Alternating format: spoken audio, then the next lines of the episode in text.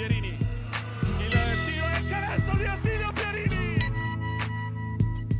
Il capitano che ha messo un canestro incredibile nel cuore dell'area.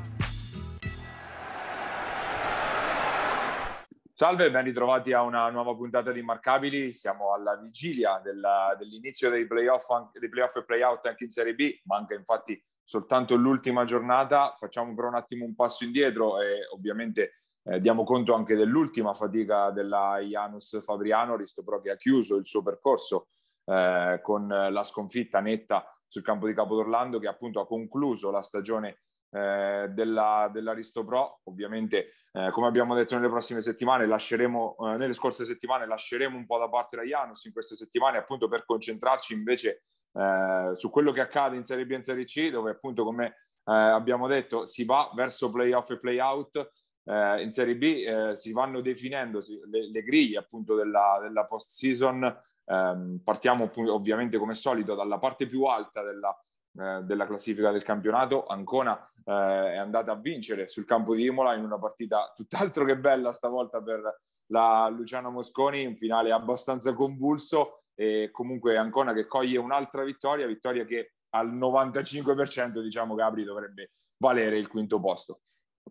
un bel quinto posto, un quinto posto che non è, come ti posso dire, eh, non ha il sapore di quello che aveva un mese fa o un mese e mezzo fa, che comunque secondo me il quinto posto non è mai stato in discussione tra il quinto e il sesto dall'inizio dell'anno, che è la giusta dimensione di Ancona, ma il sapore chiaramente è molto diverso perché è un quinto posto che tende al quarto e non è un quinto posto a difendersi dal sesto, chiaramente cambia tanto. Eh, sempre quinto è, l'accoppiamento sempre quello sarà, però come ci arriva ancora, ci arriva in maniera molto convincente, anche perché eh, le ultime partite, diciamo, combattute in, in the clutch time, come il buon Ale Elia ci ha fatto notare sui social, eh, comunque le hanno portate a casa praticamente tutti, vuoi perché sono stati più freddi degli altri, vuoi perché sono stati anche un pochettino più eh, fortunati come mh, domenica scorsa, insomma, dove pesantissimi gli errori di Trapani e Liberi, un ragazzo che oggettivamente tira liberi in maniera molto molto convincente, però, eh, però poi sotto pressione ci- mh, cam- cambia un po' tutto, no? È uno sport totalmente diverso e Ancona ce l'ha i giocatori che, che non solo che sanno, ma che amano giocare sotto pressione, che sono abituati, Panzini cent'anni su tutti, non è un caso poi che sia stato il cent'anni stesso con un paio di giocate importanti a chiudere di fatto la- i conti in una partita paia che Sì, la, la tripla del sorpasso a un minuto e mezzo dalla fine, quella che poi di fatto ha cristallizzato il punteggio, se su 66-67 la firma è proprio di cent'anni, infatti. di cent'anni, eh, che è stato in una partita di rara bruttezza tecnica dal, dal- dal punto di vista, insomma, una, una gara che ha sbagliato di meno, ancora ha sbagliato di meno, vince, convince, eh, un po' meno rispetto alle, altre, alle ultime uscite, ma chi se ne frega, mi verrebbe da dire, e comunque sia, arriva in post season bella lanciata, adesso c'è l'ultimo impegno con Rieti, dove secondo me è importante dar, dar spazio a tutti, però rimanendo sul pezzo, nel senso che provare a vincerla sempre per arrivare in maniera no, eh, quanto più lanciata possibile, ovviamente senza stare a spremere le energie di tutti, però comunque sia importante non, non battezzarla, ma non credo che insomma la- lo, lo faranno. Eh, sarà anche una sfida interessante tra una squadra che è super in gas, eh, tra due squadre super in gas, mh, Rieti in questo momento probabilmente è abbastanza ingiocabile per tutti, per il momento di fiducia, per il momento di, di- di qualità anche di gioco espresso e, e vediamo, insomma, arrivano, si scontrano ad Ancona forse le due squadre della parte alta della classifica che stanno meglio in questo momento. Sì, Luciano Mosconi, come dicevamo, eh, attualmente in classifica al momento in cui registriamo è anco- ancora qualche speranza di eh, quarto posto perché comunque si deve giocare il recupero tra la Chi Energia Rieti e la eh, Riviera Banca Rimini. Ehm, in, in caso di vittoria Rieti appunto metterebbe due punti di distanza su Ancona e con, il fattore, con lo scontro diretto già a favore chiuderebbe matematicamente il discorso, ma anche in caso di sconfitta per Rieti poi domenica ci sarebbe la partita contro Giulianova sulla carta, al, al, di là di suicidi clamorosi, diciamo, il quarto posto dovrebbe essere della squadra di Cocciaccarelli, che quindi eh, farebbe restare al quinto posto invece eh, il campetto. Eh, per quanto riguarda la partita di domenica, hai detto già molto tu Gabri, la partita contro la Real Sebastiani, il Real Sebastiani che a sua volta oltre a essere in grandissima forma, anche se ha faticato con Iesi per almeno tre quarti nella partita di domenica scorsa, è ancora, diciamo, aggrappata alle possibilità di, non dico arrivare magari al primo posto, ma magari di scalare ancora un gradino rispetto al terzo attuale. Quindi è eh, una partita che per Rieti significa qualcosa. Ancora può permettersi, ecco, come dicevi tu, giustamente, anche di far tirare un po' il fiato a chi, a chi ha tirato la carretta tutto l'anno, magari. Sì, per Rieti, sai, in realtà cambia relativamente, eh, è ovvio, mm, tra secondi e terzi c'è tanta differenza, più che altro per chi vai poi a trovare eh, nell'eventuale finale, però ecco, obiettivamente Rieti dovrà battere una tra Rosetto, eh, Agrigento e Rimini, verosimilmente, che sono le tre strafavorite no? per il salto di categoria e non sarà facile, ma se c'è una squadra che può farlo è sicuramente Rieti, insomma, per pedigree, per roster, per abitudine, per, per mille motivi, per qualità.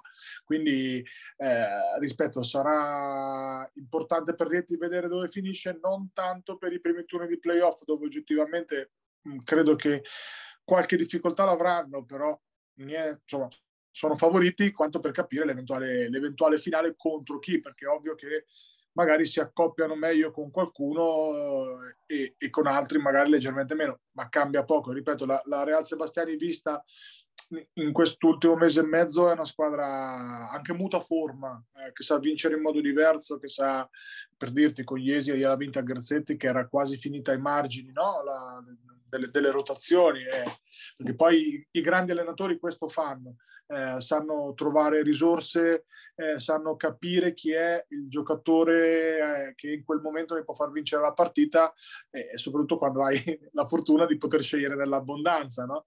che da una parte ovviamente è un punto eh, di vantaggio perché rosa lunga di qualità, dall'altra parte costringe gli allenatori, i grandi allenatori, a fare delle scelte e poi se le azzecchi vinci, se non le azzecchi rischi di, di farti male. Ma non è assolutamente il caso di Finelli, di cui sicuramente non sono io quello che ne deve parlare. Insomma.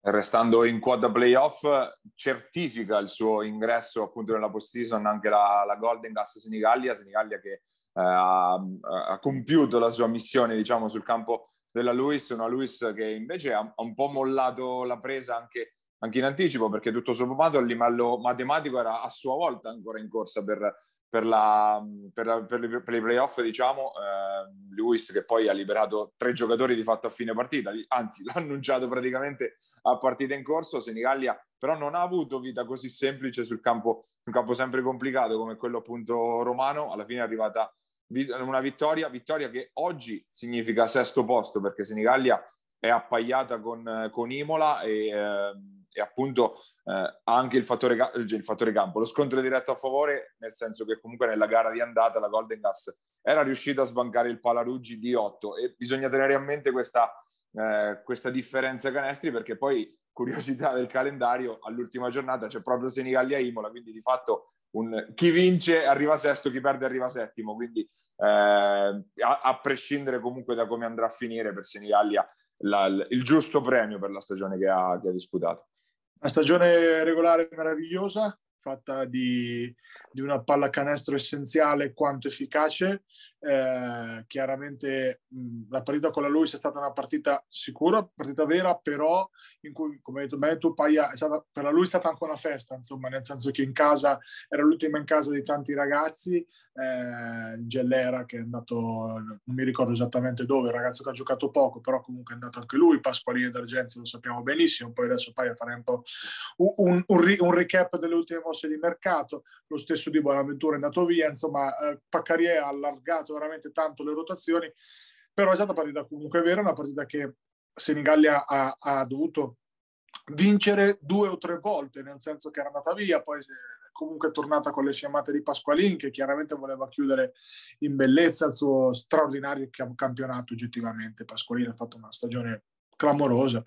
E, e, poi l'ha vinta alla fine con le sue armi Senigallia, ovvero con le difese di Gnecchi, ma soprattutto con la presenza eh, difensiva di Bedin, un paio di giocate difensive importanti, e Varaskin che è andato a fare quello che sa fare meglio, cioè eh, giocare vicino a canestro, andare tanto a rimbalzo offensivo, giocare di tagli e fare una valida di grandissima sostanza, come era un po' che, che, non si vedeva fare, insomma, dai, dai due lunghi della Golden Gas. Una Golden Gas che se arriva a sesta sarebbe un, l'ennesimo premio, non tanto perché tra sesto e settimo cambi molto, figurati, però perché, perché arrivare sesti a, dietro prima delle normali, diciamo così, perché comunque la Mosconi ha un budget ovviamente superiore e, e, e arriverebbe comunque dietro la Mosconi, quindi prima delle normali sarebbe una, un risultato meritato oggettivamente per tutto quello che Senigalli ha fatto durante l'anno. E anche in fatto di accoppiamenti nel, nei playoff, comunque tra sesto e settimo posto, un pizzico di differenza può, può essere. Beh, sì. che, Sen- che Senigallia non è che miri a vincere il campionato, però comunque sia, magari provare a far giocarsene nel primo turno col settimo posto, verosimilmente l'accoppiamento mm. potrebbe essere quello con Ruvo, che è una squadra che nel, nel girone di ritorno appunto messo il turbo. Con il sesto potrebbe essere invece una Bisceglie e una Ragusa, sicuramente parte, parterebbe sfavorita la Golden Gas, ma insomma ce la si può giocare insomma. Sì, sì, Rubo io l'ho detto da un mese che, che, che sono abbastanza convinto che è, è, una squadra che ai playoff ah, farà corsa importante perché comunque è una squadra talentuosa uh, che può giocare in modi diversi, allenata comunque eh, molto bene da, da, da, Ciccio Ponticello che è un, un assoluto bate della categoria, insomma eh, si discute poco su questo, quindi evitare il Ruvo, ma per tutti penso debba essere una priorità perché è una squadra molto insidiosa. Eh, Bisceglie anche, perché Bisceglie comunque è una squadra veramente, veramente intensa e poi ha nel Pampa Deep un califfo della categoria che ai playoff sale ancora di livello come, come fanno i grandi giocatori, però forse ha un pochettino meno talento, ma è molto più tosta. A me ricorda un po' la Nardò dell'anno scorso, per intenderci, chiaramente con caratteristiche diverse. Da, da, quella... cui ha, da, cui ha preso a piene mani, perché due o tre giocatori sono gli stessi poi. Esatto. Eh mi ricordo anche proprio come durezza nel, nel, modo di giocare, insomma ricordiamo la serie tra Nardò e Ancona lo scorso anno, fu veramente una serie fisicamente molto importante e quindi cambia molto, però devo dire che come lo scorso anno, penso che eh, abbiamo ben, ben, in mente le, le, immagini di Senigallia che va a Taranto a fare il bagno ai playoff, insomma, e credo che lo spirito sarà quello della Golden Gas, nel senso che comunque sia giocarsela, provare a portarne via magari una e, e divertirsi più che altro perché hanno, il loro lo hanno strafatto, insomma. Comunque, a parte il bagno, anche una partita la portarono via sì, sì, Taranto, come quindi, no, come quindi se, l'è, se l'è giocata come anche l'anno scorso la Golden Gas. Eh, per quanto riguarda la zona playoff appunto dicevamo Senigallia e Imola già dentro, resta da definire l'ottava piazza tra Faenza e Ozzano, con Faenza che adesso si è messa in un'ottima posizione perché ha vinto e ribaltato lo scontro diretto con, eh, con Ozzano e quindi ha in mano il suo destino e l'ha in mano in, eh, in una buonissima posizione perché all'ultima giornata c'è la sfida sul campo di Civitanova e eh, così introduciamo anche il discorso, discorso salvezza eh, mentre me sulla situazione Ozzano, poi ci torno la settimana prossima, Gabri, te lo annuncio già da adesso. e, e, per quanto riguarda appunto la, la, zona salvezza, dicevamo Faenza che se la va a giocare. Eh, si va a giocare il, l'ultimo posto per i playoff sul campo di Civitanova, Civitanova che però fa un innesto e anche discretamente importante sulla strada che porta eh, ai playout perché mette dentro Gianmarco Gulini in, in uscita eh, da Fabriano, eh, ovviamente innesto che eh, questa settimana andrà inserito. Poi è chiaro che l'obiettivo sia quello dei playout per Civitanova, che invece a sua volta è uscita con le ossa abbastanza rotte da Teramo, direi.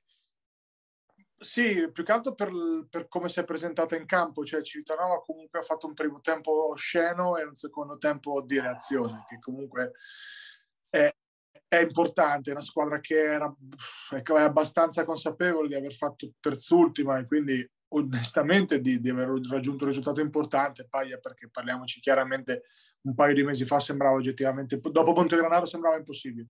E... e, poi Gabri spiego anche il perché, perché la esatto. formula è un po' particolare, quest'anno la stavamo esatto. studiando proprio nei giorni scorsi. La stavamo guardando proprio gli altri giorni, adesso Paglia ci spiegherà insomma il motivo. Eh, per tornare al campo, eh, Teramo conferma un pochettino il, quello che ci ha fatto vedere durante tutto l'anno eh, di essere una squadra offensivamente con dei limiti e, e due grandi giocatori che sono Cucco e Antonelli, oggettivamente, perché Antonelli veramente con noi ha fatto sempre due grandi partite, ma eh, ti devo dire che è un giocatore che ti mette tanta difficoltà perché può segnare in modi diversi, può segnare con quel tiro da, dalla media lunga, ha messo anche una bomba contro di noi, può segnare spalle di tecnica, eh, non un giocatore magari atleticamente più devastante come un tempo, ma che sa giocare a pallacanestro. L'altro è Cucco, che chiaramente ha range tiro illimitato, anche se con noi ha fatto una partita normale.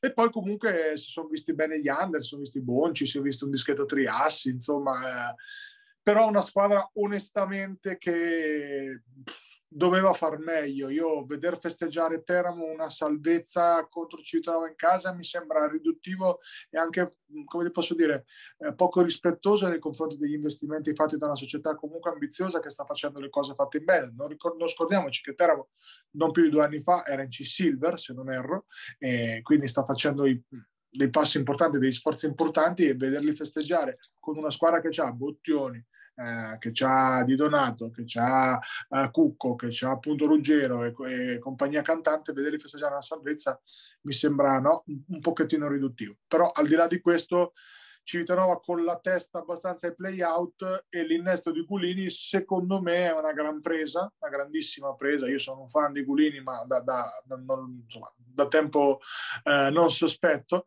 Perché? Perché comunque è un giocatore che va ad, alla, ad, allungare le rotazioni, ad alzare un po' il, play, il, il, livello di playmaking, e questo secondo me è molto importante per Civitanova, un playmaking anche diverso da quello di Costa.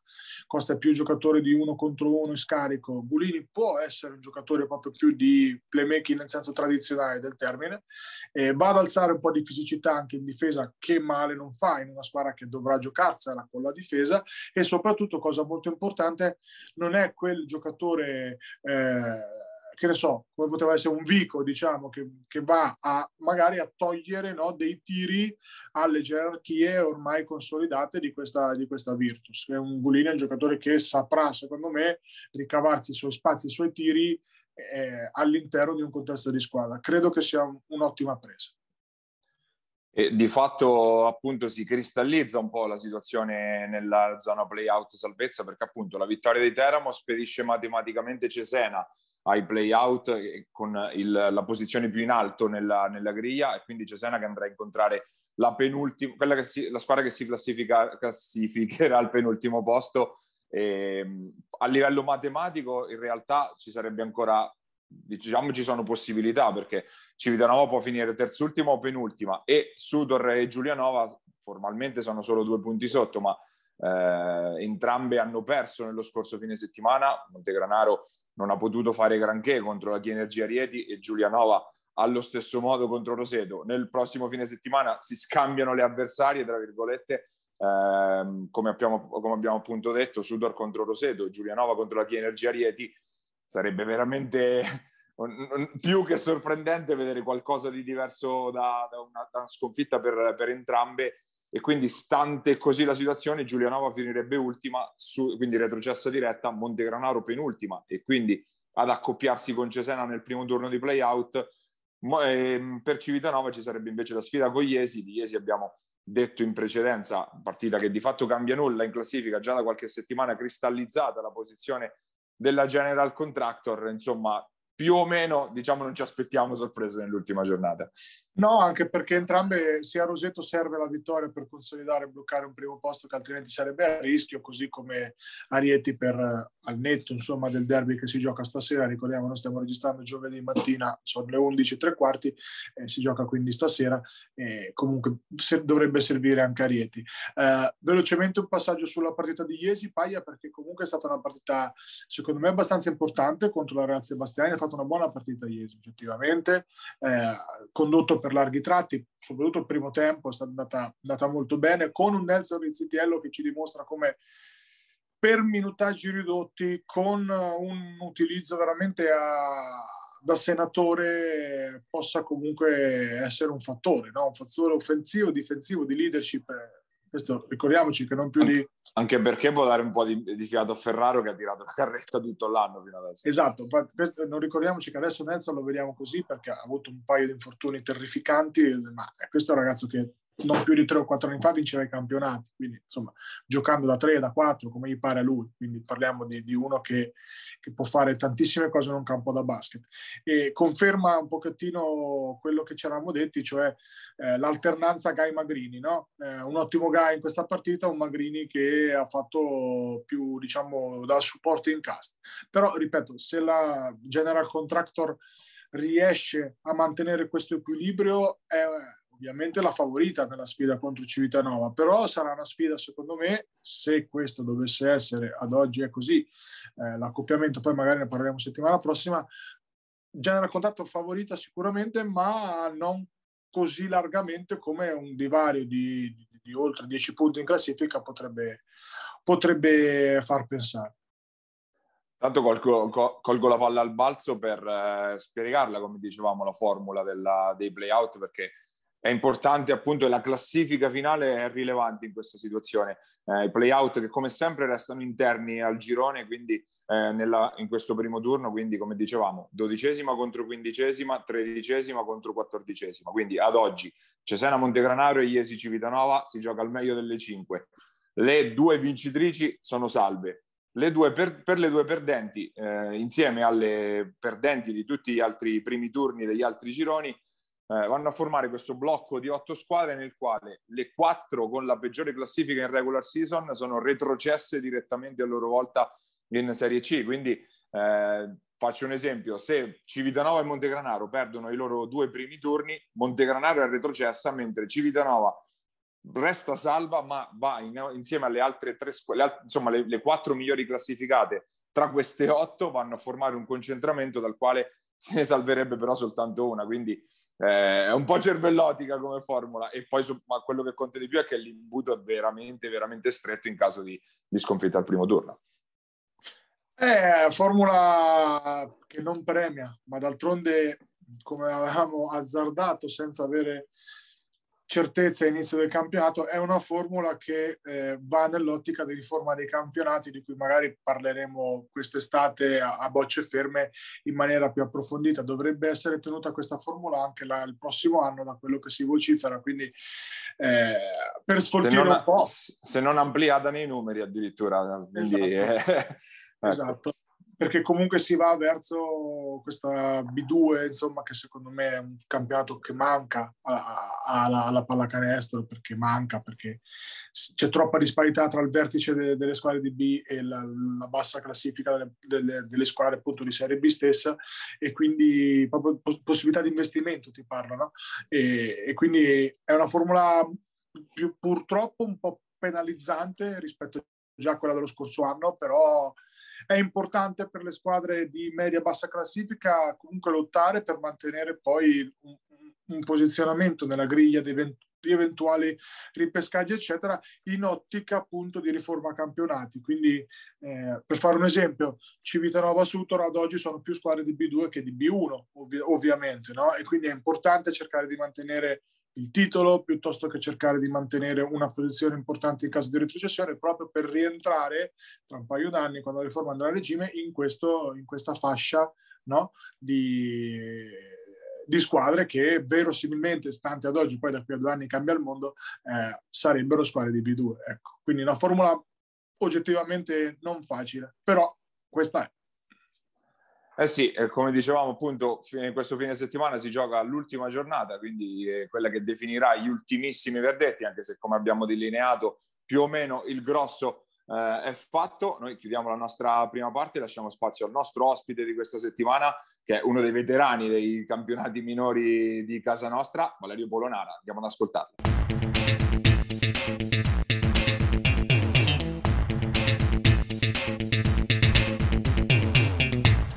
Il nostro ospite questa settimana abbiamo il lungo della eh, Falconara Basket, Valerio Polonara. Innanzitutto grazie per aver accettato il nostro invito. Grazie, grazie a voi. Buonasera a tutti. Alla vigilia dell'inizio dello, dello spareggio che sarà decisivo appunto per la permanenza in C-Gold, per Falconara che sfida appunto San Benedetto, eh, una stagione complicata, forse era anche prevedibile dall'inizio. Vedendovi giocare l'impressione che ho avuto è che forse avete raccolto però un po' meno del seminato. Tu che ne pensi? Sì, senz'altro. Mm, sapevamo dall'inizio che sarebbe stata una, una stagione difficilissima dove comunque c'erano corazzate, compreso Matelica, che conosci, e, e, comunque erano tutte molto organizzate. Non, è, non, non c'erano tantissime squadre nel girone. Eh, 12 squadre in cui appunto sono stati presi anche molti stranieri e quindi hanno alzato di tanto il livello e noi invece siamo una realtà più diciamo provinciale comunale eh, dove appunto eh, stavo dicendo una, una, realtà comunale dove molti ragazzi della zona hanno fatto parte della, fanno parte della, della, della squadra. Molti giovani molti ragazzi la squadra è stata fatta anche un po' all'ultimo minuto e quindi poi ecco una serie di cose ha fatto sì che abbiamo raccolto un po' meno di quello che ci aspettavamo, e... però siamo qui ormai e ce la dobbiamo giocare in questa, in questa battaglia finale per dei playout. Ecco.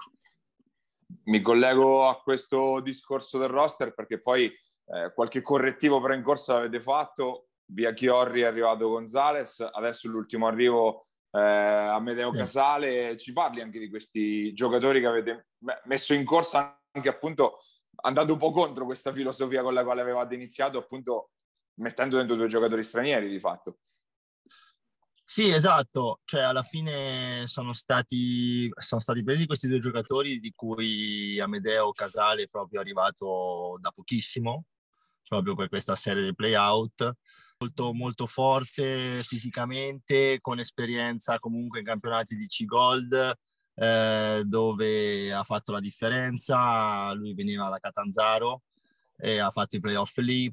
E, um, un giocatore molto potente, con numeri importanti, rimbalzi, punti, tiratore, quindi un giocatore completo.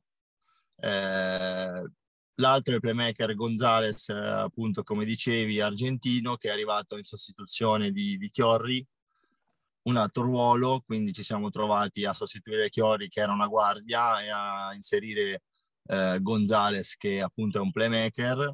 E... Quindi ecco, abbiamo fatto una, una, politica di inserimento del play, ma abbiamo perso comunque una guardia che realizzava.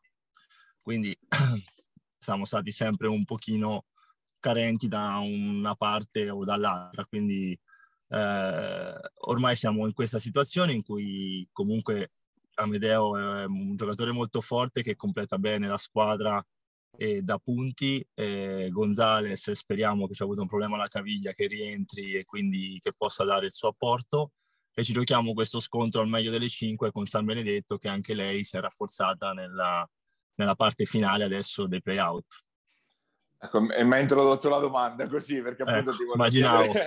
di San Benedetto, che è una squadra che ha completamente cambiato volto adesso per i playout, addirittura tre innesti all'ultimo minuto, eppure però ha fatto molta fatica contro, contro gli Esi, proprio due sconfitte anche abbastanza nette. Era anche difficile da pronosticare, probabilmente mettendo dentro, dentro soprattutto un giocatore, cioè il capocannoniere del campionato, parliamo, parliamo ovviamente di Boffini. Esatto. Ma guarda, um, San Benedetto con questo innesto di Boffini sicuramente ci ha avuto un upgrade, insomma un miglioramento dal punto di vista realizzativo. Eh, però sai anche tu che sei da tanti anni no, nell'ambiente cestistico e anche tu sei stato sei giocatore, sei stato giocatore comunque Fa, che... Non esageriamo. no, no, però ne sai tante, comunque sia, sai bene che quando inserisci di botto tre giocatori a ridosso di una comunque semifinale, perché alla fine parliamo di semifinale per non retrocedere, ehm, in breve tempo rischiano poi di non essere subito pronti nell'inserimento, quindi eh, negli equilibri della squadra o anche la squadra che non riesce bene a inserirsi con loro. Quindi tre giocatori non è uno, quindi sono già tanti. Eh, probabilmente hanno pagato questo scotto. ma non è sono comunque molto pericolosi. Appunto, adesso è un po' di giorni che stanno insieme, sono settimane che adesso stanno insieme e saranno certo più collaudati in confronto alla sfida che hanno avuto con Iesi, dove appunto erano nuovi. Quindi bisogna stare molto attenti e sarà una battaglia molto dura. Oltre ai playout ci sono ovviamente anche i playoff eh, di Serie C Gold, ci sono i quarti di finale che scattano questo fine settimana eh, tu ovviamente conosci bene le, le avversarie del nostro girone, ma penso un pochino anche le altre, visto che comunque qualche anno in Abruzzo hai girato anche tu. Eh, ci fai un po' il quadro e quali sono secondo te, eh, non ti dico la, magari la favori- una favorita se ce n'è una sola, però ce li inquadri un po' in generale, come li vedi tu allora, questi playoff? Le conosco, no? Eh, le conosco perché comunque ho amici anche che giocano a Pescara e io ho giocato a Pescara, quindi so bene come insomma l'ambiente e tutto quanto. Eh, sono squadre fatte per vincere, quindi so che anche l'anno scorso hanno provato a vincere, poi alla fine non ce l'hanno fatta l'ultimo, ma ci proveranno sicuramente quest'anno e quindi sarà una battaglia dura dove però nei playoff può succedere di tutto, perché poi sappiamo bene che playoff è un altro campionato dove poi chi arriva in forma in quel momento fa la differenza, quindi non è detto che sulla carta una squadra più forte debba vincere per forza, quindi è una battaglia, è una battaglia anche lì e, sarà dura. Ovviamente, ecco, io essendo stato a Pescara, eh, ho degli amici tipo Grosso, Capitanelli con cui ho giocato e insomma li vedo bene, ben attrezzati per poter salire di categoria, quindi me lo auguro. Gabri. Ma aggancio questa cosa qua, Valerio, da uomo di campo, ci spieghi perché ai playoff è un altro sport? Questo lo diciamo sempre anche noi. Cioè, proprio da cosa cambia nella testa di un giocatore, cosa cambia all'interno di una partita, proprio da, da uomo di campo. Playoff o playout, cambia poco. Sì, esatto anzi sono più difficili i playout che i playoff, quindi perché comunque sia, mm, insomma, i playoff tante squadre ci arrivano e sono contenti, nel senso sono contenti, dicono oh, ma sai che c'è, non dovevamo manco arrivarci, però ci siamo. Quindi se viene bene, se non viene amen. I play-out invece sono a volte amari, amari in bocca, diciamo, dell'annata, quindi cose che non ti aspetti, eh, comunque sono battaglie per non retrocedere, quindi c'è proprio una, tra virgolette, morte tua, vita mea, cioè nel senso, capito? Quindi è una cosa differente. Quindi già cambia l'approccio dei play-out con i play-off. Poi è in sé per sé vera questa cosa che cambia comunque l'atteggiamento cioè l'atteggiamento, cambia un altro campionato, il playoff e playout, perché?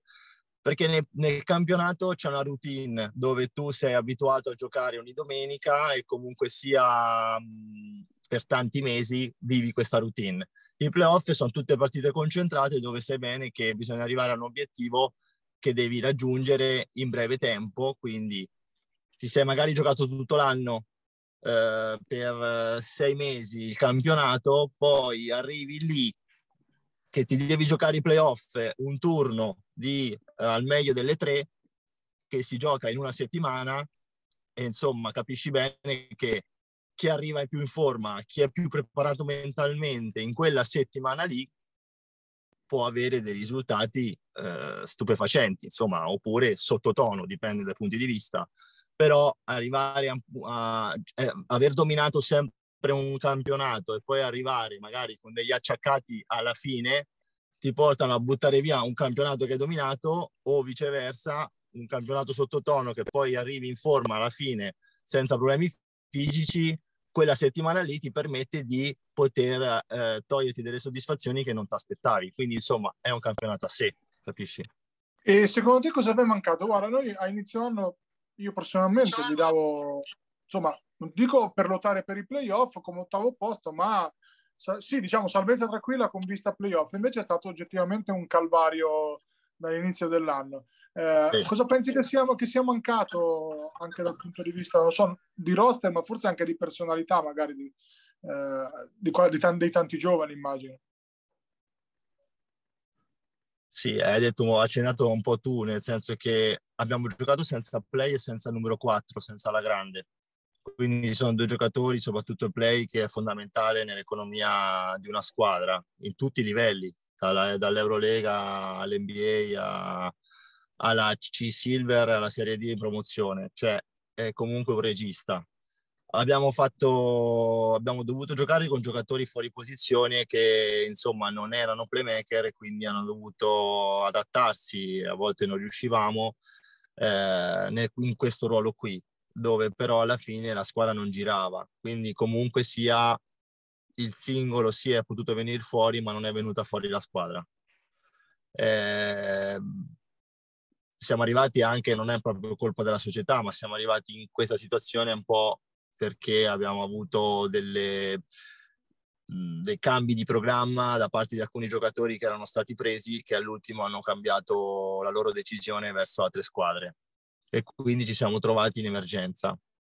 Poi appunto la mancanza di un, di un lungo, di un 4 che comunque apre il campo era un'altra, un'altra situazione in cui l'abbiamo pagata perché la fisicità di un giocatore che poteva essere sotto canestro in un campionato fisico e tecnico come quello che c'è stato, che c'è eh, di questo girone, appunto con tanti stranieri e gente pronta che farebbe la differenza in Serie B, è normale che poi la paghi. Avere tanti giovani vuol dire anche non avere gente d'esperienza che poi ti risolve le partite nei momenti difficili o ti, eh, nei momenti topici eh, io mi sono trovato un po' a essere l'unico, se- l'unico senior eh, in mezzo a tanti giovanissimi, eh, in cui poi alla fine, essendo un lungo, i lunghi da adesso, se non vengono messi in condizioni di poter giocare o comunque di ricevere palle in un determinato modo, non riescono ad emergere come magari potrebbero. Quindi è stata tutta una catena di cose che poi purtroppo ci ha portato a fare fatica e ad avere anche un, um, diciamo, un abbassamento della tensione eh, o uno stress maggiore appunto dovuto dal punto di vista mentale a tante sconfitte consecutive che non hanno aiutato certo una squadra giovane a riemergere perché poi i, i giovani sono, no, si galvanizzano e sono eh, vivono sulle ali dell'entusiasmo quando le cose vanno bene, possono fare dei risultati super appunto quando uno non se l'aspetta, ma poi ah, nello stesso tempo hanno ehm, nel rovescio della medaglia possono magari abbattersi un po' troppo quando le cose non vanno e quindi poi è un cane che si morde un po' la coda. Ecco. E, ehm, c'è stato un momento in cui hai dovuto magari quale, sia, sia, sicuramente il giocatore col pedigree più importante e probabilmente anche più quello che ne ha visto un po', di, un, po', un po' più di tutti, insomma. C'è stato un momento in cui hai dovuto anche intervenire dal punto di vista proprio emotivo. Faccio un esempio su Alessandro che conosco benissimo, ovviamente, Bini, che ha fatto una prima parte di stagione abbastanza imbarazzante, ma io lo dico sempre perché per me è un fratello. E, e poi cioè, ha avuto un cambio di marcia improvviso, probabilmente perché ha, ha, capito quello che doveva fare. C'è stato un momento all'interno della stagione in cui ti sei sentito di, di doverti assumere anche questa responsabilità proprio di, di guida di Alessandro, che è, è il è un segno, ma è 95, quindi è ancora piuttosto giovane, oltre che a tutta la banda di Petrilli, Grossi, compagnia cantante, eh, in cui hai, hai, dovuto fare proprio riferimento non tanto tecnico quanto emotivo, oppure è stata una cosa che hai fatto durante l'anno, se l'hai fatta? Ci ho provato, ci ho provato, ci provo diverse volte, eh, non, però il difficile è quando c'è una squadra tanto giovane e sei un po' isolato a farti sentire come vorresti. Ok, in altri anni ero comunque insieme a quei 4-5 giocatori certo, okay. tornati da giovani che comunque eh, i giovani insomma eh, avevano anche un, un, rapporto di rispetto comunque sia non che non ci sia nella squadra dove sto però appunto quando uno parlava avevano un occhio di riguardo così di qua di là quando sai, quando sei da solo ti senti un po' isolato no? in, questa, in questa situazione qui e certo che ho provato, eh, ci siamo detti delle cose, però poi, come ti dicevo, essendo una squadra giovane, a volte le cose che vengono dette non vengono poi fatte.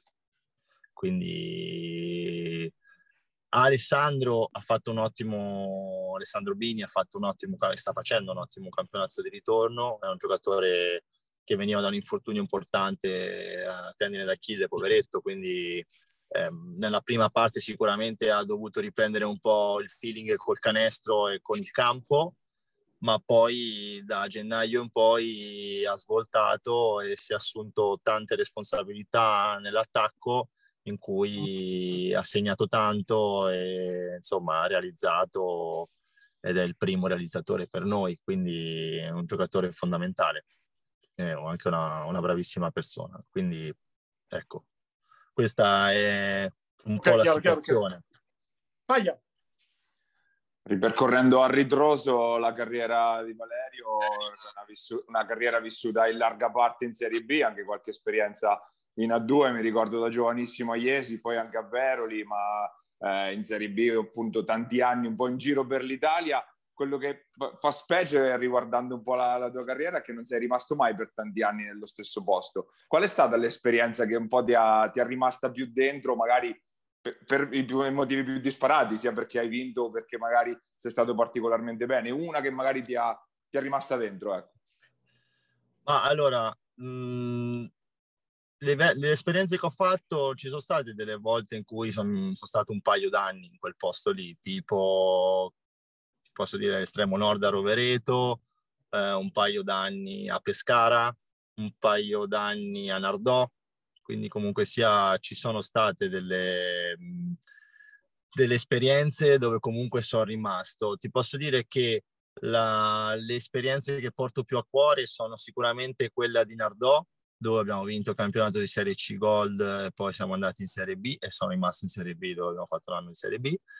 E tra l'altro è nata la mia prima figlia, quindi è stato un, insomma, un bellissimo momento, un periodo della mia vita che non dimenticherò mai.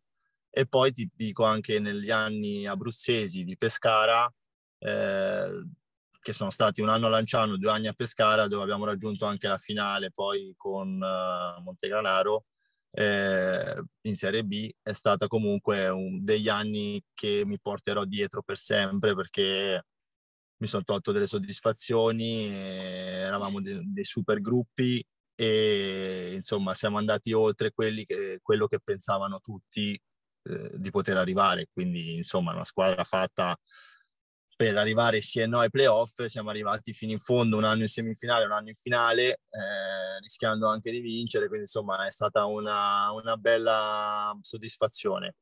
Ecco, quindi poi ho certo girato dall'estremo nord all'estremo sud, compreso a Cireale al sud, in cui è stato un bellissimo anno e pure lì abbiamo quasi vinto eh, per andare in Serie B, uno dei pochi anni che ho fatto in Serie C, e, però è stata una bellissima esperienza perché comunque la Sicilia è un bellissimo posto e poi insomma eravamo nella parte più turistica, quindi dove si viveva meglio, quindi bellissimo.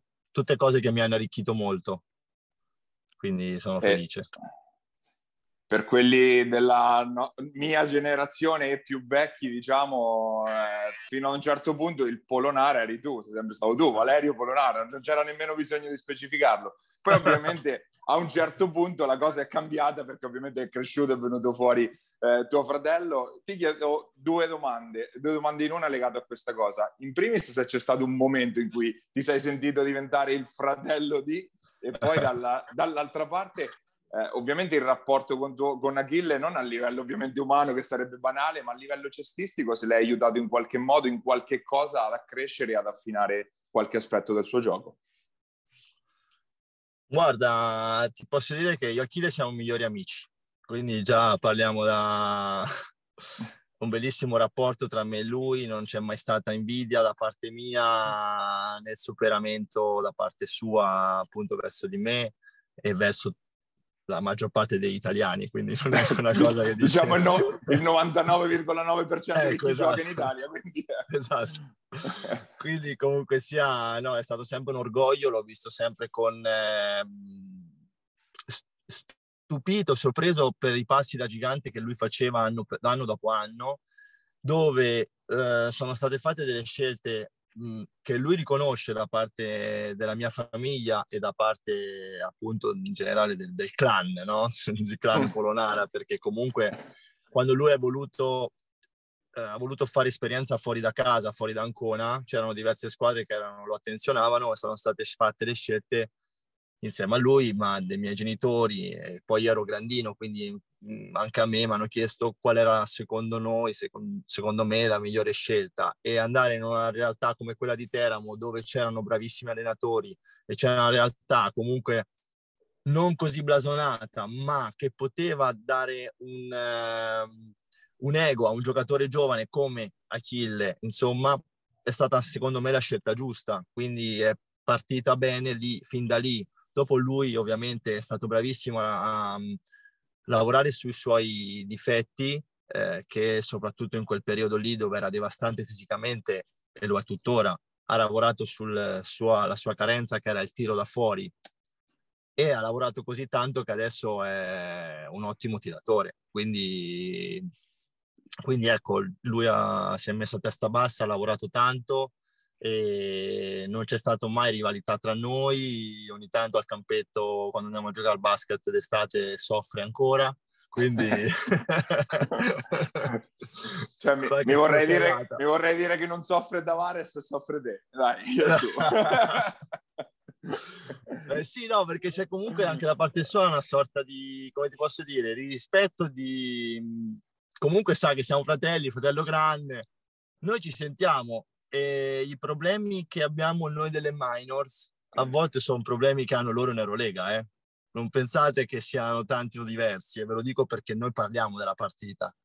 Quindi eh, l'aspetto mentale conta molto, eh, conta molto nel basket e a volte non vivere soluzioni, cioè non vivere realtà o atmosfere di comfort ok? Eh, può essere, diciamo, destabilizzante a volte dall'Eurolega alla Serie C. Quindi comunque sia, poi dopo bisogna essere forti e lavorare sul, sulla propria testa, sui propri mezzi per venirne fuori. Però sai, no? Sei sempre un giocatore, comunque una pedina dell'allenatore non sei un imprenditore che dice un, un, tennista, non sei un tennista che va in campo da solo, quindi sei un giocatore che se ti dice l'allenatore esci devi uscire, se ti dice l'allenatore va in campo va in campo. Quindi, quindi c'è, stato sempre un supporto tra noi molto forte, quindi nei momenti di difficoltà ci siamo sempre ascoltati uno con l'altro ed è stato bellissimo perché io non ho sentito così tanto da parte sua questa differenza di, ehm, di livello e lui da persona umile qual è, eh, bravissimo ragazzo qual è, comunque sia, ha fatto vedere che comunque è una persona normale che ha, insomma, anche lui ha avuto nella sua carriera dei momenti in cui aveva bisogno di un supporto e ci siamo stati entrambi a vicenda presenti. Quindi una cosa bellissima. A, t- a 38 anni inizi a pensarci al dopo? Sì, sì, ho voglia, eh, ma soprattutto con due figli di quattro anni e due anni. Quindi sì, sì, sì, certo, sto facendo, sto anche lavorando, eh, quindi ci sto pensando. Eh, finché proverò emozioni, finché insomma avrò voglia di mettermi in discussione, ci sarò, andrò avanti finché mi divertirò e poi già da qualche anno sto comunque facendo altro sotto profilo lavorativo, quindi eh, insomma mi sto coprendo le spalle per il futuro. Resterai quindi... nel, vuoi restare nel mondo del basket anche dopo, una, una volta appese diciamo le scarpette al chiodo? Eh, non lo so, mai dire mai. Mm, mi piace ovviamente questo mondo, ne faccio parte da 31 anni, quindi sono tanti anni, avevo 7 anni quando ho iniziato e grazie a Dio tutti gli anni comunque ho giocato. Quindi sarà una cosa sicuramente che mi mancherà tanto e ci fosse un'opportunità di poter continuare in qualche modo la prenderei molto in considerazione, non, ne, non lo nego. Eh, però poi bisogna anche vedere le... bisogna anche vedere in che modo e cosa vuol dire questo, cioè no? Quindi ci sta che magari sto, faccio una, un, giocherò magari a 40 anni con una promozione per una serie D per divertirmi, come che faccio dirigente dall'altra parte. Bisogna vedere poi man mano le varie cose che potranno uscire fuori. Sicuro il basket è stata la cosa più bella che, che potesse capitarmi finora e, e sempre insomma, mi ha aiutato tanto, mi ha formato come carattere, ti forma anche nel lavoro poi un domani, perché comunque sono delle cose che, che ti vengono insegnate fin da bambino, quindi il raggiungimento degli obiettivi, la determinazione, il rispetto, il rispetto dei ruoli, ci sono tante cose che comunque lo sport ti, ti dona tante, tanti aspetti che, che, ti donano e che ti rimangono dentro. Quindi ecco, vedremo un po'. Adesso non, non mi fate scendere lacrimucce. no, no, beh, prematuro. Eh, no, no, no, scherzo. No, no, no, ancora tengo duro. Adesso abbiamo queste, questa finale per i play-out, quindi insomma dobbiamo essere concentrati e battagliarsi forte. Ok, grazie mille Valerio per, per, questa chiacchierata e in bocca al lupo per, per i play-out appunto. Grazie, capi il lupo e speriamo a presto. Va bene. Ciao Valerio. Ciao. Ciao, ciao, ciao. Ciao, ciao. ciao. ciao, ciao.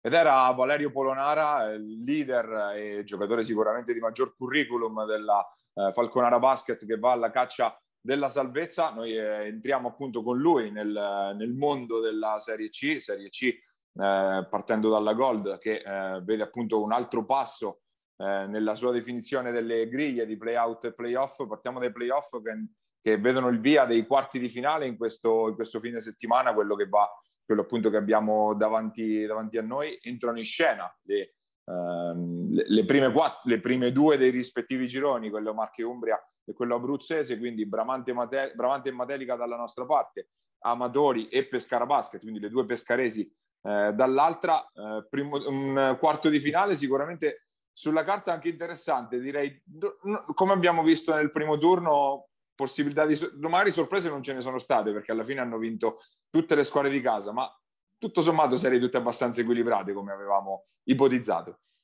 Per Osimo determinante il Palabellini, l'avevo detto e così è stato, mantenere il fattore campo è stato determinante, partita anche da, dai risvolti polemici per quanto riguarda coreografie, lancio di carta igienica e robe, robe varie, però sappiamo che il pubblico ad Osimo, ad Osimo è questo e, e, ci sta, perché fa parte dello sport. Eh, allora, Paia, entriamo un attimo ne, negli accoppiamenti. Guarda, parto proprio da Osimo perché giocherà con Pescara, e, eh, giusto perché l'ho accennato adesso.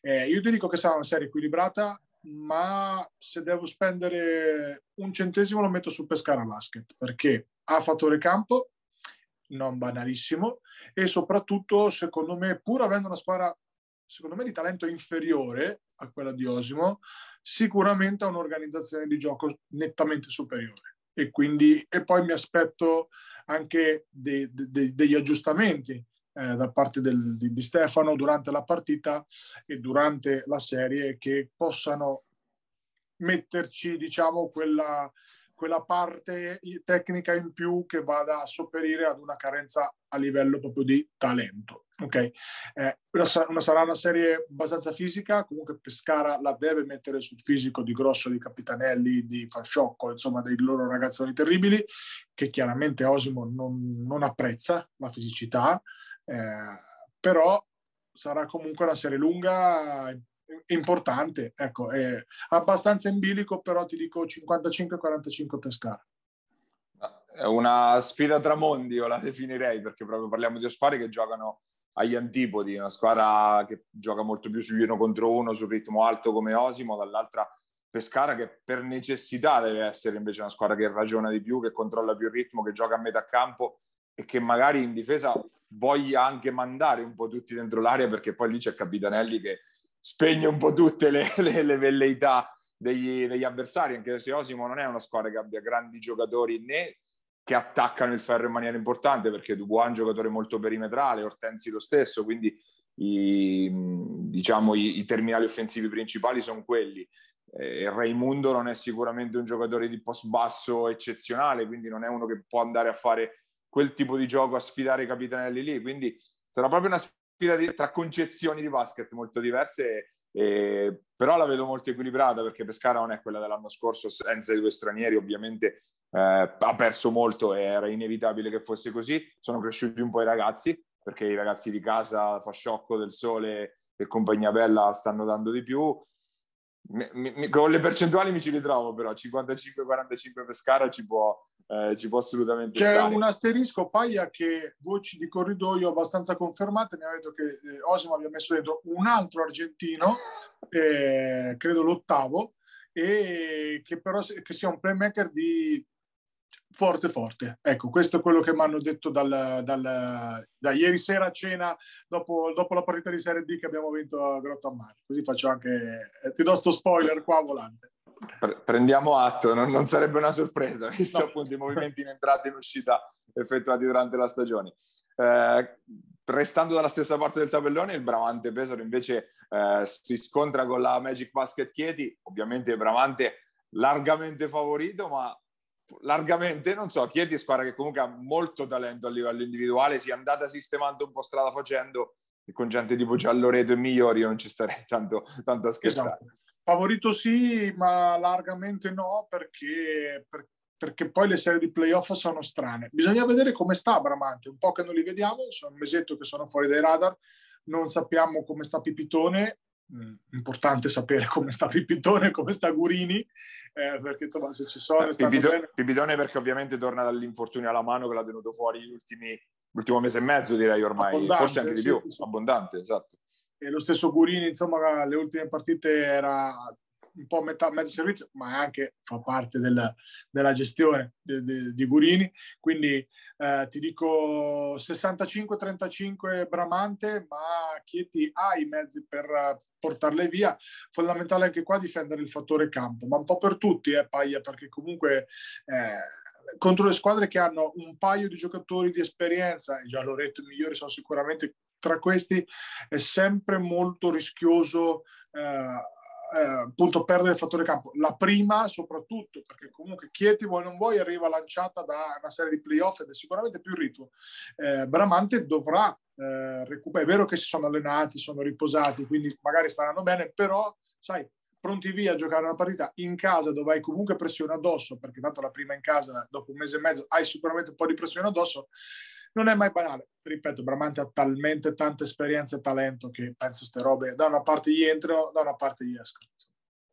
Sì, c'è l'incognita del, del, dello stop, insomma, però al netto di quello, se il Bramante approccia bene gara 1, perché comunque se, quando, è, quando, sei fermo da così tanto tempo, poi l'approccio eh, in, nella prima gara della serie può essere veramente la, la, la differenza, specie in queste serie corte, perché parliamo di comunque serie che si giocano a due su tre eh, penso la prima sarà determinante, vedo Bramante favorita, magari non larghissimamente, ma 70-30 direi che ci sta assolutamente.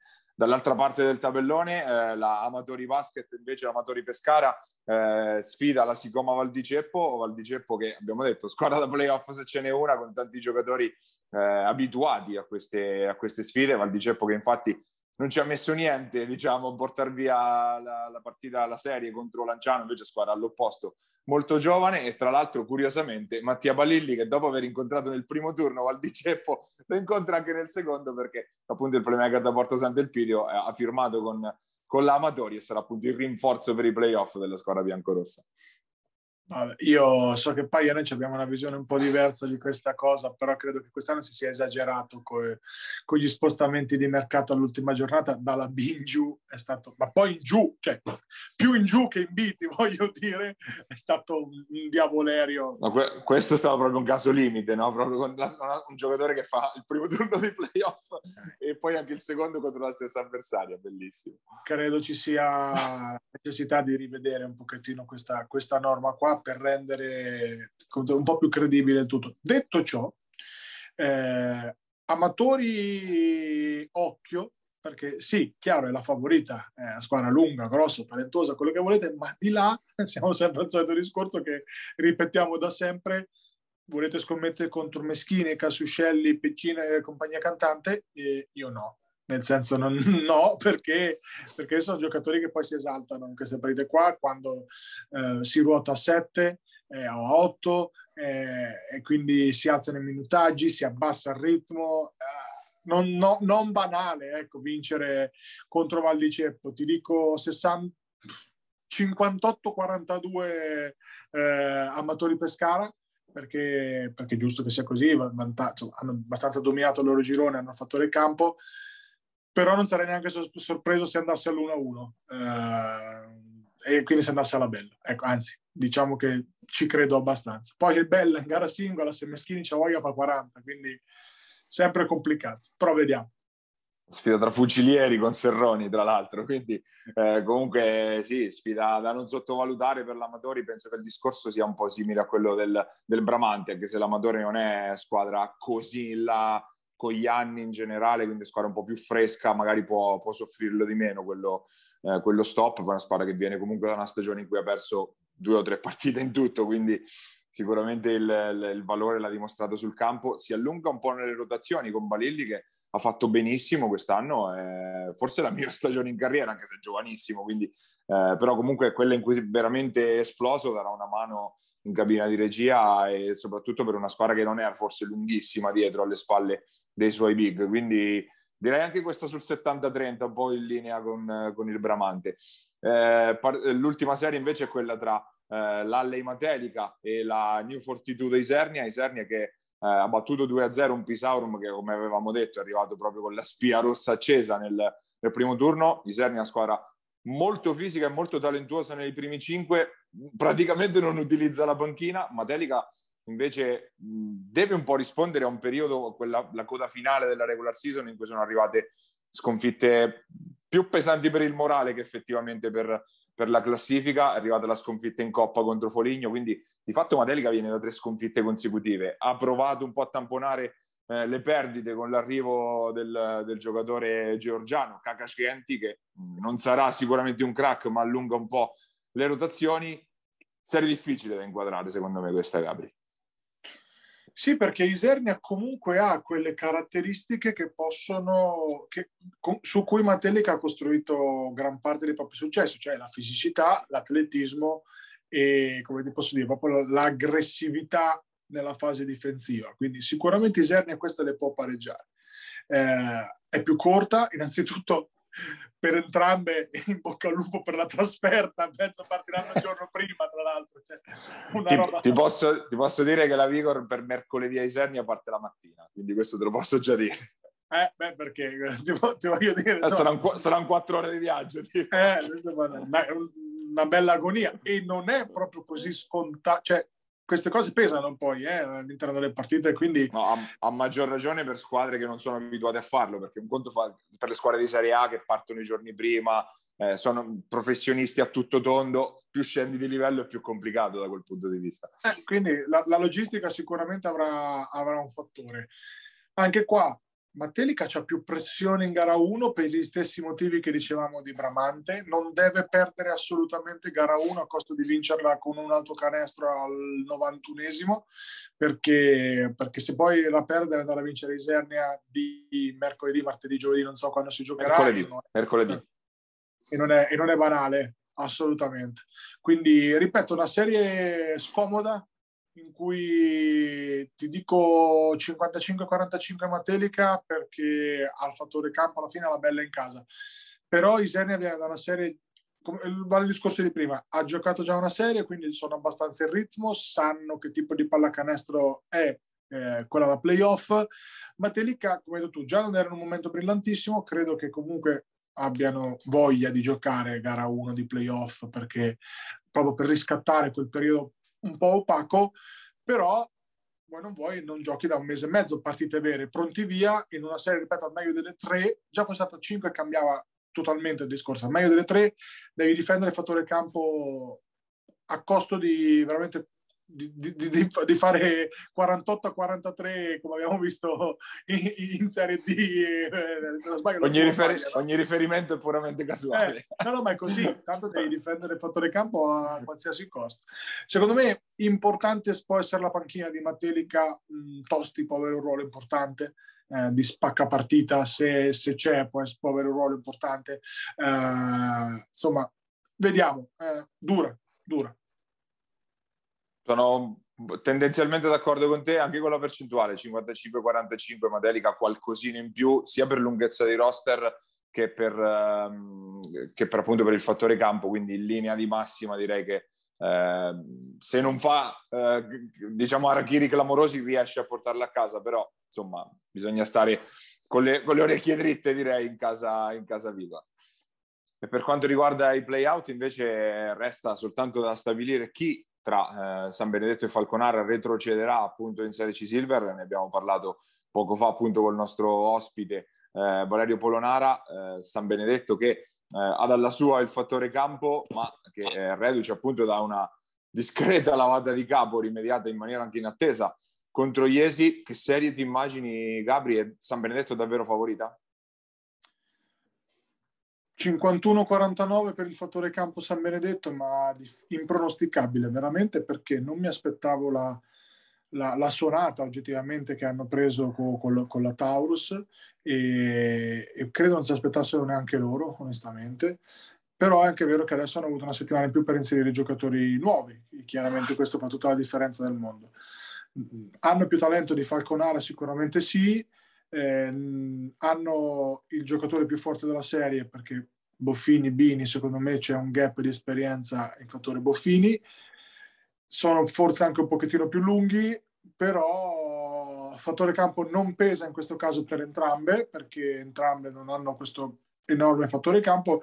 Il vantaggio che dico per Samuelete è che ne ha due in casa, comunque un minimo, anche se non è un, diciamo, un campo di quelli dove appunto senti la differenza, però sono nato per abitudine a giocare, chiaramente cambia. Ecco, una serie abbastanza indecifrabile, abbastanza indecifrabile dove eh, probabilmente vincerà chi sbaglia meno. E non ti saprei dire, ti ripeto, molto difficile da pronosticare. Sì, eh, va considerato anche il fattore Amedeo Casale, appunto l'ultimo arrivato in casa Falconara, che se potrà avere un impatto davvero eh, determinante, appunto entrando così a, a secco direttamente nei, eh, nel torno decisivo di play-out, come dicevi giustamente Gabri, eh, San Benedetto dalla sua A una settimana in più di lavoro per i tre nuovi che ha inserito, non solo Boffini ma appunto anche Brusadin e Tong, quindi io dico 60-40 San Benedetto, un po' più, mi sbilancio un pelo in più, però davvero difficile anche da inquadrare, proprio per, per i tanti fattori, per come anche si sono modificate in maniera importante eh, entrambe le squadre, perché è vero che Falconara ne ha messo dentro solo uno di giocatore nuovo, però lo mette in maniera, mette, ne mette uno di peso, insomma, quindi in generale mi allineo un po' alla, alla tua analisi, siamo un po' troppo d'accordo oggi, quindi dopo Vabbè, magari sulla, sulla, sulla C Silver allora cerco di fare un po' esatto, al contrario. Esatto, esatto. Però sarà Silver... difficile, insomma, perché anche lì secondo me abbastanza chiari gli equilibri. Sì, C Silver che dopo il mirabolante weekend della Coppa, della Coppa Italia, che ha visto trionfare la squadra di casa, la UPR Montemarciano, che quindi si porta a casa il, il trofeo, adesso si torna però a fare sul serio, si parla eh, si parla di playoff e si parla anche di playout, ovviamente inizia la post-season per eh, entrambe le, le, le, situazioni, diciamo, favorita numero uno, lo sappiamo, il seed numero uno nella griglia, quello della Attila Junior Basket Porto Recanati, anche se ricordiamo che in questo caso sono due le promozioni in palio, otto le squadre in corsa, due turni con, eh, entrambi i turni con le, le, serie al meglio delle cinque partite, quindi struttura diversa rispetto alla C-Gold e cambia anche cambia secondo me nell'equilibrio e nella, nell'analisi perché è ovvio che più si allungano le serie più la squadra che è più profonda e più talentuosa tendenzialmente viene fuori. Quindi partendo dal discorso Porto Recanati Porto Recanati che incontra Ascoli Porto Recanati che ha Baldoni verosimilmente fuori per la stagione ha inserito questo eh, pivot spagnolo del quale non ricordo assolutamente il nome ma in linea di massima con questa differenza di valori io penso che Porto Recanati non possa non essere favorita se non per il 3-0, almeno per il 3-1.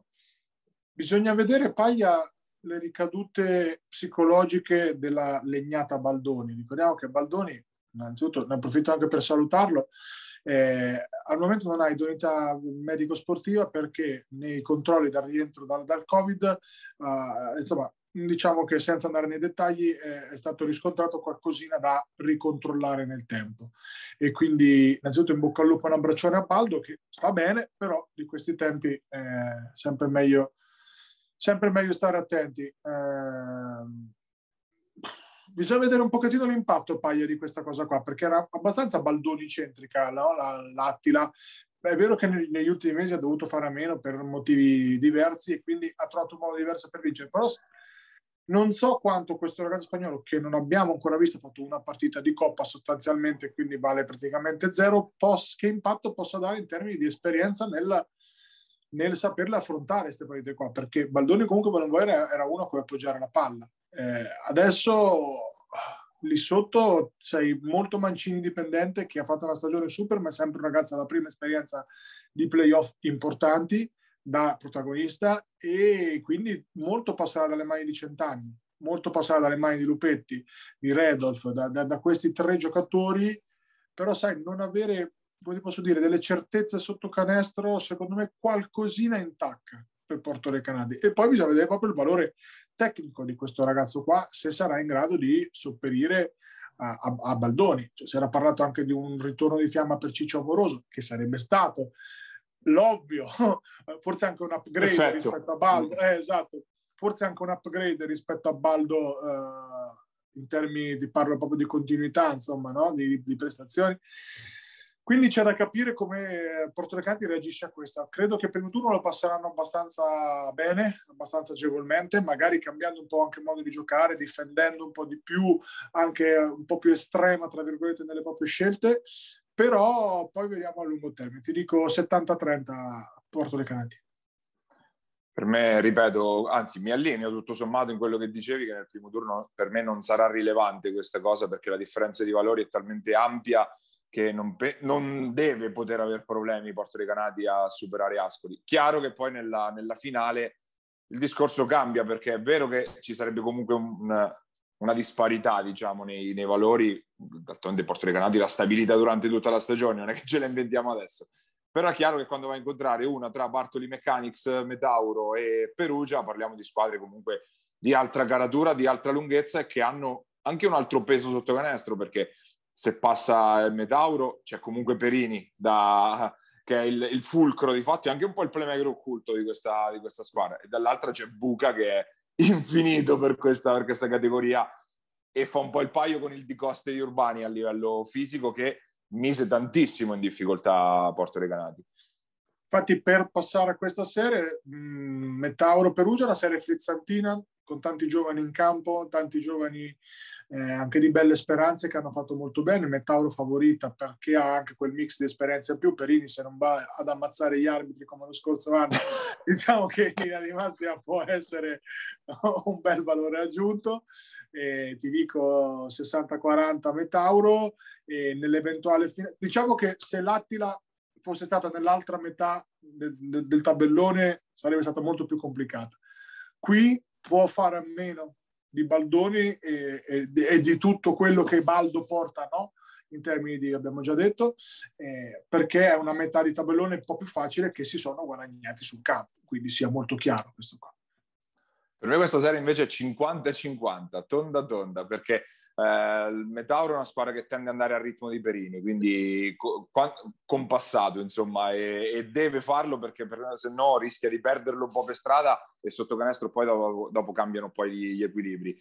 Perugia ha le armi per invece andare, per andare da corsa perché è una batteria di piccoli praticamente tutti uguali che possono giocare tutti allo stesso, allo stesso, ritmo, tutti in maniera molto analoga e appunto questo Buca che può accoppiarsi con, con Perini a livello fisico e strutturale, è un, ragazzo veramente interessante anche se ancora, ancora tutto da, da sgrezzare, quindi una partita, per me una serie molto molto equilibrata e no, non, forse il 51-49 come facciamo il solito discorso per quel quella questione del fattore campo che a Fossombrone può essere un, un, po' un fattore, magari non a Perugia, ma a Fossombrone può esserlo sicuro. Quindi magari qualcosina in più per quello, ma la vedo molto equilibrata. Eh, passando invece alla parte bassa del, ta- del tabellone, è ovviamente invece una, una selva, direi. Partiamo dalla, dall'accoppiamento 2-7, che è sicuramente molto meno sbilanciato di quanto possa essere un 2-7, perché San Marino si va a incrociare con Recanati, che è vero che è una squadra che eh, è andata molto ad alti e bassi e per questo si giustifica il, il settimo posto di fine regular season, ma che ha comunque qualità, anche se non magari la fisicità per, eh, per accoppiarsi appunto con, il, con San Marino. Io Paglia leggermente dissento perché secondo me alla fine la fisicità di San Marino sarà troppo importante, troppo determinante per, per questa Recanati. Recanati sta in partita se tira tanto da tre punti, se corre tanto. San Marino è troppo grossa, fisica, pesante, eh, anche negli esterni e secondo me vedo tanta, ti dico 70-30 San Marino, abbastanza pronunciato, proprio per questo motivo qua, perché i playoff si gioca a ritmo tendenzialmente più basso, si va più di, di di fisicità, di, di, letture, di botte, San Marino ha un gap molto importante con i Recanati.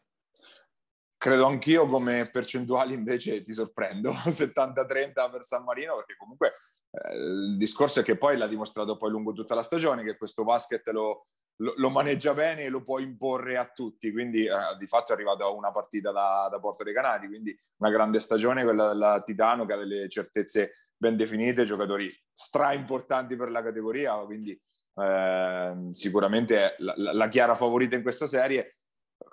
Diciamo che poteva pescare meglio eh, se pensiamo sì. che, se, che appunto Porto Ricanati trova una Ascoli, non dico in smobilizzazione, però sicuramente squadra di, che puntava prima di tutto a salvarsi e poi è arrivato questo ottimo playoff per una bella stagione comunque è venuta fuori. Recanati è una squadra che mirava a fare qualcosa in più che invece è finita un po' al di sotto delle aspettative, però insomma, ecco, San Marino favorita, ma non, eh, insomma, non diamoli per morti, perché, perché vecchio, da vecchio Volpone ed ex, della, ed ex, di turno come Padovano non, non mi aspetto qualche sgambetto e come, insomma. Di San Marino voglio sottolineare la stagione super che ha fatto Tommy Gamberini, mio amico, lo saluto tanto e voglio un sacco bene. Eh, ha fatto una stagione veramente devastante, eh, ha ritrovato un po' di continuità a livello fisico, onestamente giocatori che senza tiro da fuori, perché non tira da fuori neanche se lo ammazzi, però lì sotto tanta di quella legna, di quella qualità e secondo me può essere un X Factor importante proprio in, in generale per tutta la serie, ecco, a, e per tutta anche le, il proseguo insomma dei playoff di San Marino. Ultima partita appunto di questa parte del tabellone, quella tra Montemarciano e Urbania, altra serie molto interessante perché comunque Urbania è una squadra che ha fatto vedere soprattutto in casa di poter fare scalpi un po' a tutti. È chiaro che con Montemarciano ha il fattore campo dalla sua, ha un talento medio sicuramente superiore. E secondo te incide questa vittoria nella Coppa che ha creato tanta euforia, non mi sembra in ambiente? Allora, loro, loro, io ti devo dire, loro da organizzatori secondo me hanno fatto bene, nel senso che comunque ci tenevano, l'hanno voluta portare a casa, era un obiettivo stagionale, abbastanza dichiarato, se no non la organizzi nemmeno. Quindi, cioè, per carità, bravi loro assolutamente. Poi ovvio, lo diciamo sempre, i valori, eh, questa coppa è nata in un modo e è finita in un modo diametralmente opposto, quindi non ha valore dal punto di vista proprio di quello che rappresenta la coppa. Erano delle amichevoli estive, è stata trasformata in una Coppa Italia di calcio, per intenderci, no? eh, con, quel, con, quel, valore lì che finisce a maggio, è una roba abbastanza folle. Però al di là di questo, che non ci interessa, non ci riguarda, credo che Montemarciano abbia fatto bene. Ah, tra, l'altro, Gabri, tra l'altro, Gabri, ricollegandoci al discorso Coppa, ci sarebbe la finale Vinci Gold pendente che ancora no, non si fine ha fatto.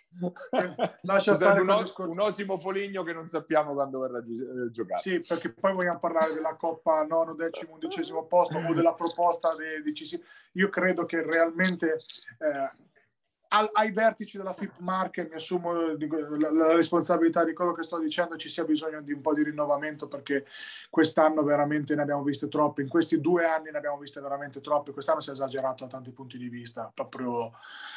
Vabbè, lasciamo perdere, non è questa la sede, magari ne parleremo, ne parleremo in estate in maniera molto tranquilla, come sempre facciamo, che, che diciamo le nostre, la nostra senza problemi. Allora, serie, Montemarciano Urbania, vince chi vince la prima, perché se Urbania porta via la prima è finita la serie, perché Urbania poi palazzetto pieno eh, o, o, comunque palazzetto dove vincono veramente in pochi, ci vuole Maggiotto che faccia, non so se bastano 40, ecco, perché, e poi ripeto, ma, Pentucci Maggiotto, duello importante, Pentucci ha tutto quello che serve per fermare, limitare Maggiotto, Maggiotto non si ferma, si limita.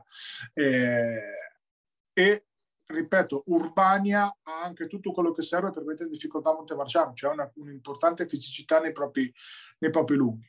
Eh, di Coste l'hai detto, ma aspetto che Di Coste possa fare veramente bello e cattivo tempo perché ha un, uno, una fisicità troppo superiore rispetto a Curzi e compagnia.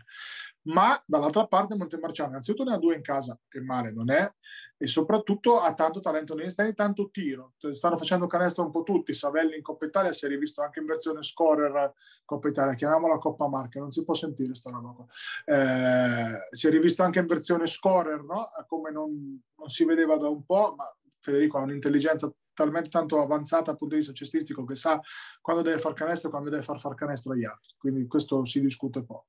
Ti dico, Paglia, onestamente 52-48 Montemarciano per, per il solito discorso del fattore campo, ma fondamentale non perdere la prima perché se Montemarciano perde la prima è veramente un piede e mezzo di là sono fondamentalmente d'accordo, forse anche un po' più favorita del 52-48 per me, diciamo un 55-45, insomma, però siamo insomma lì, è fondamentale il fattore campo, giustamente, perché Urbania poi in casa le, le ha fermate quasi tutte a partire da Porto Recanati e poi c'è quel fattore fisico fondamentale perché Montemarciano, al, al netto di Cursi, che poi non è neanche un pivot di taglia imponente, non ha dei centri di ruolo, dei giocatori veri d'area per quando dall'altra parte c'è Di Coste che è 2,18 se non vado errato, quindi è veramente imponente per quanto anche un po' pachidermico a volte, però è veramente una, una, una, sfida tra due squadre che sono strutturate e giocano in maniera completamente opposta, opposta. come abbiamo detto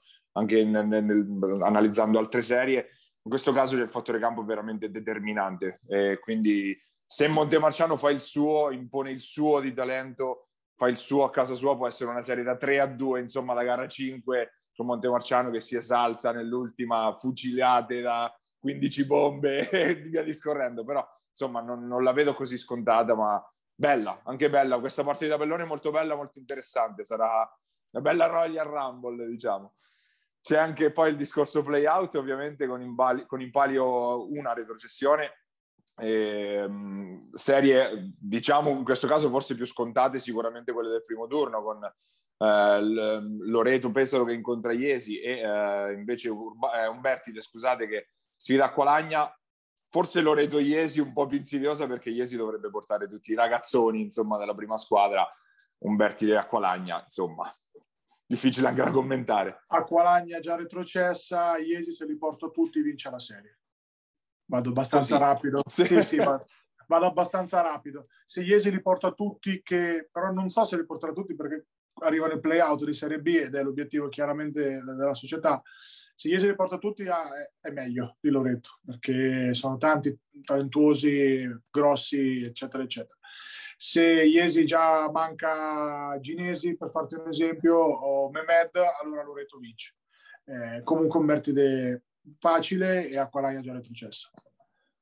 Sì, direi che mi allineo abbastanza, nel senso che comunque il, il, il, fattore determinante sarà chi c'è e chi non c'è, insomma, di Iesi, e insomma, che Iesi affronta la Loreto, perché poi abbiamo visto la Iesi al completo con Umberti che ha vinto abbastanza di slancio, quindi eh, è chiaro che se ci sono tutti poi è un altro discorso, però Loreto ha il fattore campo dalla sua, quindi per me è abbastanza equilibrata questa serie, però è chiaro che anche chi, chi dovesse perdere nel secondo turno con Acqualagna che ha smobilitato totalmente, direi che insomma è un play out, non dico scritto, perché comunque poi c'è sempre da giocare, però insomma, la, la, la, visto che c'è solo una retrocessione in palio, non penso ci siano, ci siano molti problemi da questo punto di vista. Noi siamo arrivati in coda, quindi anche a questa puntata di Immarcabili, se ci state guardando siamo al canale 75 e 211 del digitale terrestre, con eh, appunto grazie a FMTV, eh, il nostro canale YouTube, Immarcabili TV, appunto eh, ci trovate dentro tutte le puntate, oltre a quest'ultimo anche tutto il nostro archivio.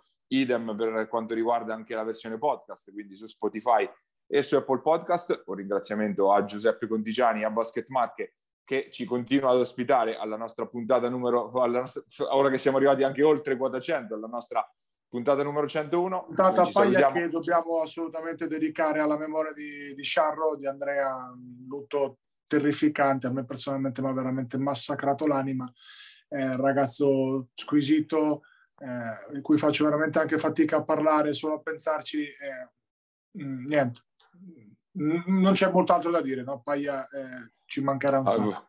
Volevo parlare strettamente di basket, solo per quello non l'ho ricordato. Shadow, certo, ragazzo però conosco, secondo conosco, Sì, un ragazzo che conoscevo benissimo, abbiamo fatto tante cose insieme dal College Basketball Tour, quindi con le tante squadre di college portate in Italia, alla Summer League di Senigallia, che è stato poi un punto di riferimento per tutto il basket estivo eh, di casa nostra, ma soprattutto prima di tutti un ragazzo genuino, solare e appassionato.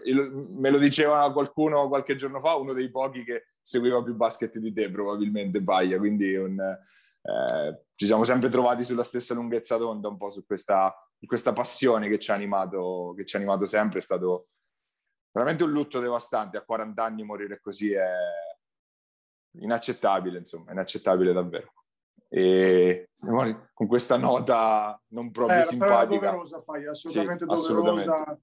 E quindi chiudiamo insomma con, con, questa nota qua e ci rivediamo, chiudo io oggi, dai.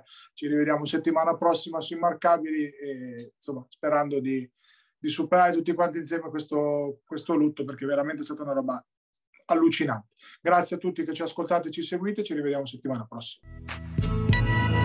Pierini, il tiro è canestro di Attila!